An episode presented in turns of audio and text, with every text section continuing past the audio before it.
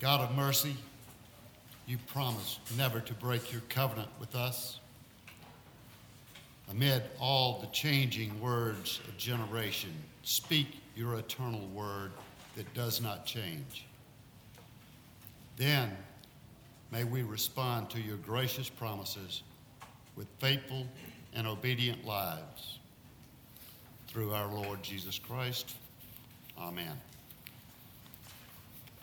The first reading today is from the book of Psalms, chapter 107, verses 1 through 9, followed by verse 43. That's found on page 548 and 549 in your Pew Bible. Oh, give thanks to the Lord, for he is good, for his steadfast love endures forever. Let the redeemed of the Lord say so. Those he redeemed from trouble and gathered in from the lands, from the east and from the west, from the north and from the south. Some wandered in desert wastes, finding no way to an inhabited town. Hungry and thirsty, their soul fainted within them. Then they cried to the Lord in their trouble, and he delivered them from their distress. He led them by a straight way until they reached an inhabited town.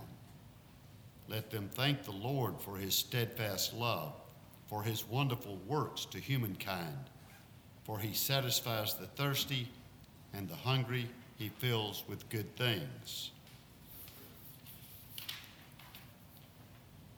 Let those who are wise give heed to these things and consider the steadfast love of the Lord.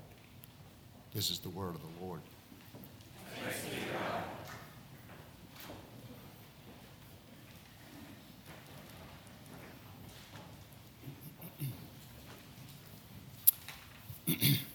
Our New Testament lesson comes from the Gospel of Luke.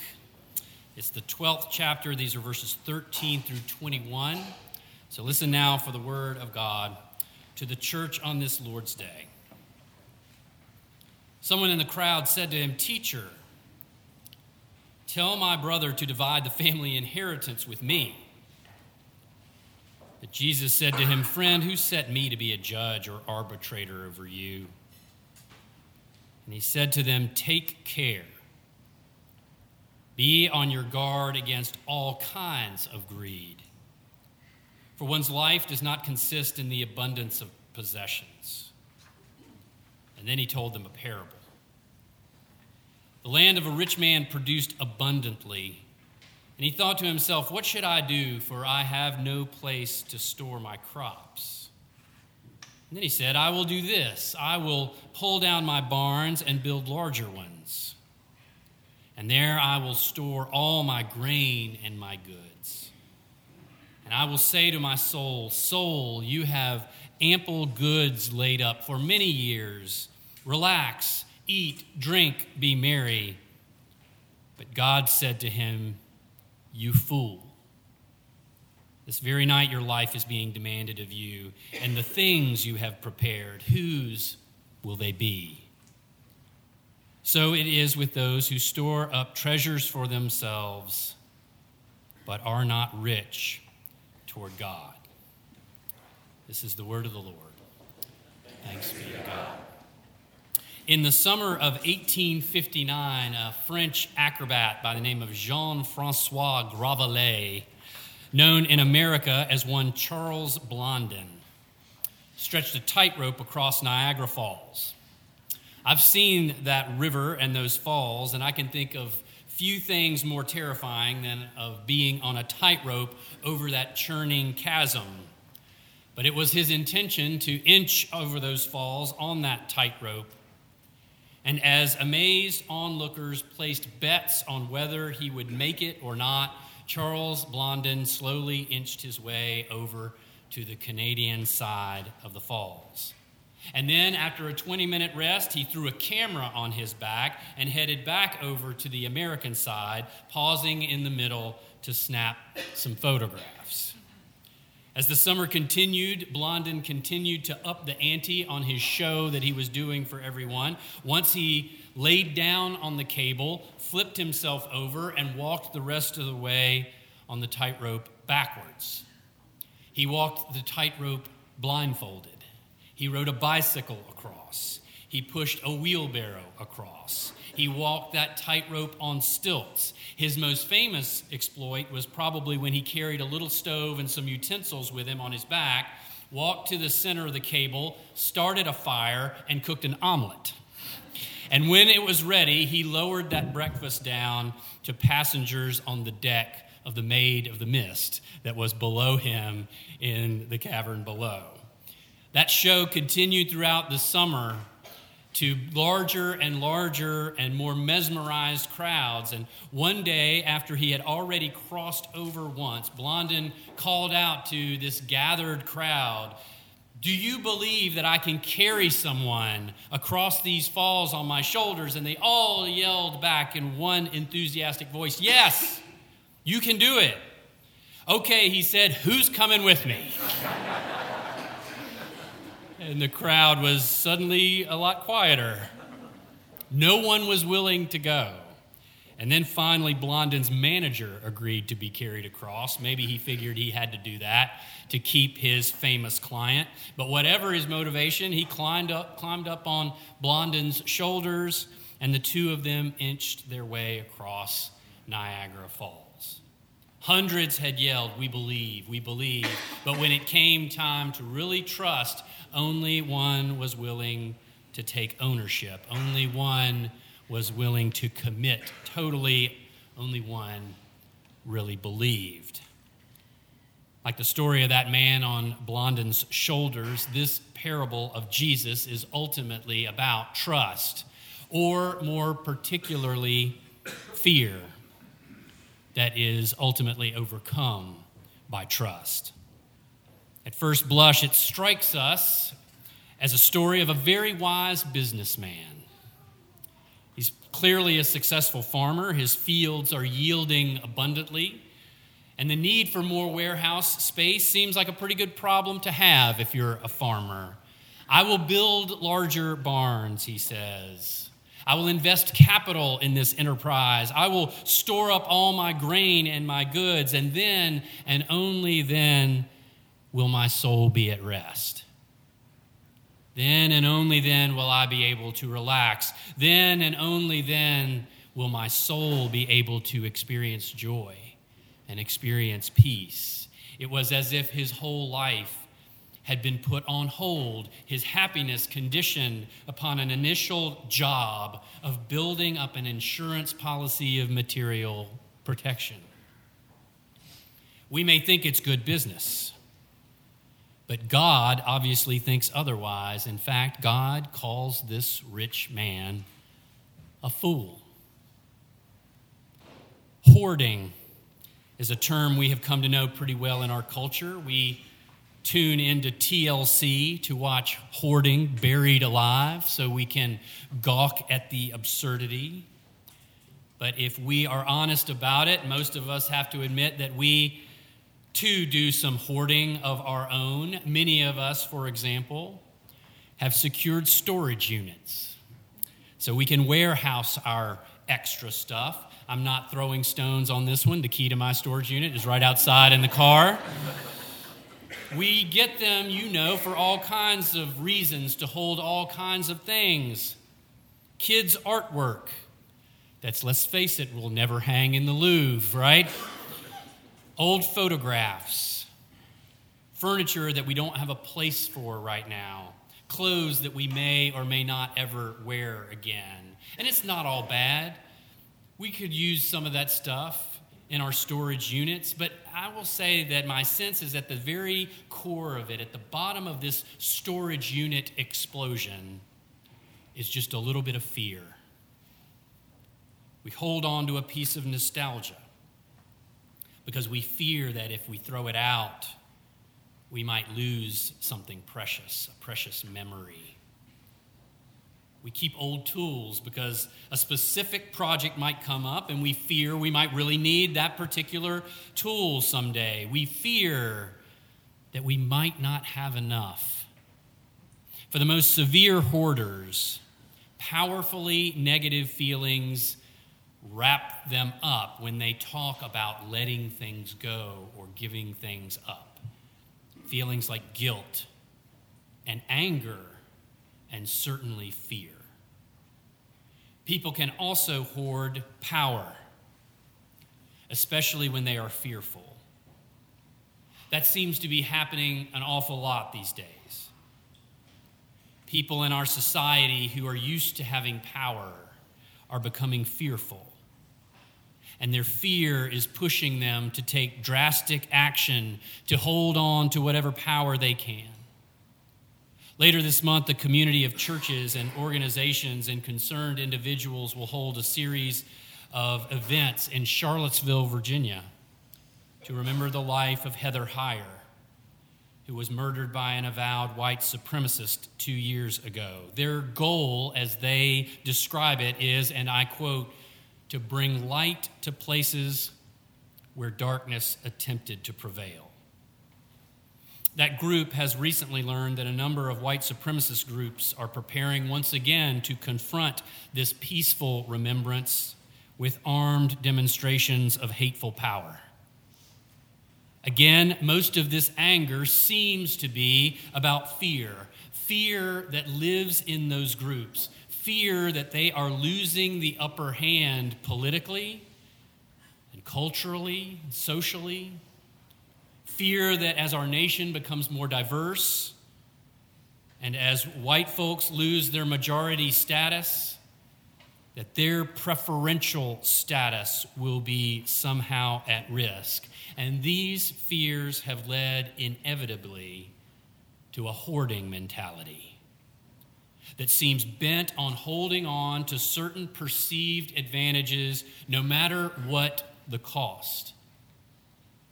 And regrettably, white Christian America is pretty deeply entwined with this hoarding of power. One spokesman for a white nationalist group was recently photographed wearing a t shirt. It read, Believer. He died for me, I live for him. John 3:16. And that same day, that person posted on social media that the people protesting his white supremacist values, quote, need to be put in their graves. That kind of hypocrisy seems to come from a place of deep fear and a determination to hoard power and store it up for oneself. I wrote those words on Friday. Little did I know that just 24 hours later, a young person filled with hate would enter a Walmart in El Paso, Texas, with his assault rifle. His sick manifesto said that he was acting in response to what he called the Hispanic invasion of Texas. He was defending his country, he said, against cultural and ethnic replacement. Fear and anger and the desire to hold grimly onto false perceptions of power has once again spilled over into terrible and indefensible violence that has nothing to do with the church of Jesus Christ. Into the darkness of this broken philosophy, Jesus shines the light of a humble, more holy alternative. Don't hoard, share. Do not store up for yourselves treasures on earth where moth and rust consume and where thieves break in and steal, he says, but store up for yourselves treasures in heaven where neither moth nor rust consumes and where thieves do not break in and steal. Possessions are not the only thing that can be stolen things are not the only thing that can corrode. Sharing, Jesus says, is where the joy is. How many times have we heard someone who has spent time in the poorest places on earth speak about people they met in those places? I'm sure the Lamb uh, folks can tell us some of these stories. How many times have you heard someone say that the poorest people on earth in terms of money also seem to be the richest people on earth in terms of joy and peace? Many of you have seen it. I have seen it. I've sat around a plastic table on a dirt floor in a hut made of corrugated tin while a family of very humble means served us a sumptuous feast of chicken and rice and fruit juices. And that family could have easily decided that they should hold on to that food.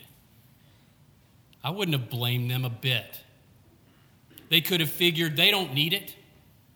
They already have so much, we have so little. But instead of hoarding those blessings for themselves, they decided to share them freely and joyfully.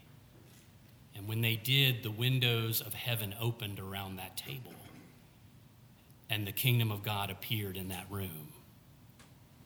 It's not a theory, it's a fact. Hoarding of all kinds is an impulse that runs counter to the life and teaching of Jesus Christ, but the impulse to think of others first, to share what we have in Christ's name, that taps into deep wells of blessings that emanate from the power and righteousness of God. Years ago, there was a man who worked his whole life as the handyman of a fancy hotel in Manhattan. He never married. So, fixing problems at any hour of the night in the hotel was really no trouble for him. When something broke, he always came right to the rescue with a wrench in his hand and a smile on his face. The job did not pay well, and he barely made enough to get by, even with the free room that he was given down in the basement. And as he neared retirement, he had very, very little in terms of savings. As guests in the hotel came and went, he would often overhear their conversations about trips and vacations that they had taken. Of all the places he heard about, he was most taken with the Caribbean. If an employee of the hotel got to know him well enough, he, if he felt comfortable enough with that person, he would likely tell them about his dream of someday taking a cruise to those peaceful islands. He could imagine the warmth of the sun on his face, the smell of the ocean breeze, the boiling shrimp, and the feeling of fine white sand between his toes. For someone who spent most of his days in dark, damp places in the basement of a building, it all sounded like heaven on the 50th anniversary of his employment with the hotel, all the managers and employees got together and they got up a collection to give him a very special gift. They bought him a ticket on a luxury cruise line. The ship would leave from New York, it would travel through the Western Caribbean for two whole weeks. And with great anticipation, the man went out and bought himself a cardboard suitcase and he packed just a few changes of clothes. He figured he would wash the clothes and that would be enough. And the rest of the suitcase was filled with very inexpensive packets of cheese and crackers. He figured that's all he could afford. On board the ship, everything was just as beautiful as he thought it would be. But when meal times came, the man just watched as all the other passengers filed into the huge, elegant dining room. He knew he could not afford the prices in there. So he would go back to his cabin and he would eat his humble meal of cheese and crackers. As he walked down the steps down to his stateroom, he could smell the wonderful aromas coming out of the kitchen. And then after the meals, he could see the looks on the people's faces as they came out and rubbed their bellies with satisfaction. And he heard all their descriptions of the sumptuous feast that they had enjoyed. And as the ship gently rocked him to sleep, he would dream of that food that was being served up in the ship's restaurant. The last night of the cruise came. They would be back in New York City in the morning. As he looked down into his suitcase, he saw that there was one cheese cracker packet remaining. And the man just decided he might as well splurge. He would get at least one good meal in that dining room. So he walked timidly through the big gold doors. He gave his name to the steward who showed him to his assigned seat. He spent a few minutes just staring at the fancy place setting and the chandeliers and the crystal stemware. Eventually, he got up the courage to actually pick up the menu. He had been avoiding it. And right about that time, the waiter arrived. What can I get you this evening, sir? The waiter asked. The man didn't know what to say. He looked up with embarrassment. I don't know what to tell you, he said. This menu doesn't have any prices on it. I need to know how much everything costs before I tell you what I'm going to get. But, sir, the waiter answered, Don't you know that all of your meals are included in the price of your ticket? Everything on that menu has already been paid for. Life in Christ is not a tightrope walk, even though that is the way we sometimes think about it. Life in Christ is much safer than that. It is much more joyful than that. It is much more secure than that. But it is a life that is based upon a premise that we are called to share freely the many blessings that we have. The promise Jesus offers is this do not worry saying, What will we eat? What will we drink? What will we wear? Your Heavenly Father knows that you need these things. But strive first for the kingdom of God and its righteousness, and all these things will be given to you as well. The problem is that fear can still hold us back. Fear keeps us from fully accepting the generosity of God. Fear prevents us from understanding that we are safe with God. Fear pushes us to build bigger and bigger barns on the false assumption that if we can just build up a big enough cushion of stuff, that we might finally be able to relax and start living fear pushes us to hoard things. Things like money, power, influence, you name it. Fear pushes us to hoard things in ways that are foolish and dangerous. For some reason, we continue to convince ourselves that it is still up to us to build our own houses in the kingdom of God. But Jesus says, don't make that mistake. The table is already set for you. So don't worry about filling up barns. Don't settle for cheese and crackers when a heavenly banquet of joy is right there waiting for you. Don't think about the chasm below you, it is an illusion. Climb onto the shoulders of Jesus and his righteousness. There is no safer place. Thanks be to God.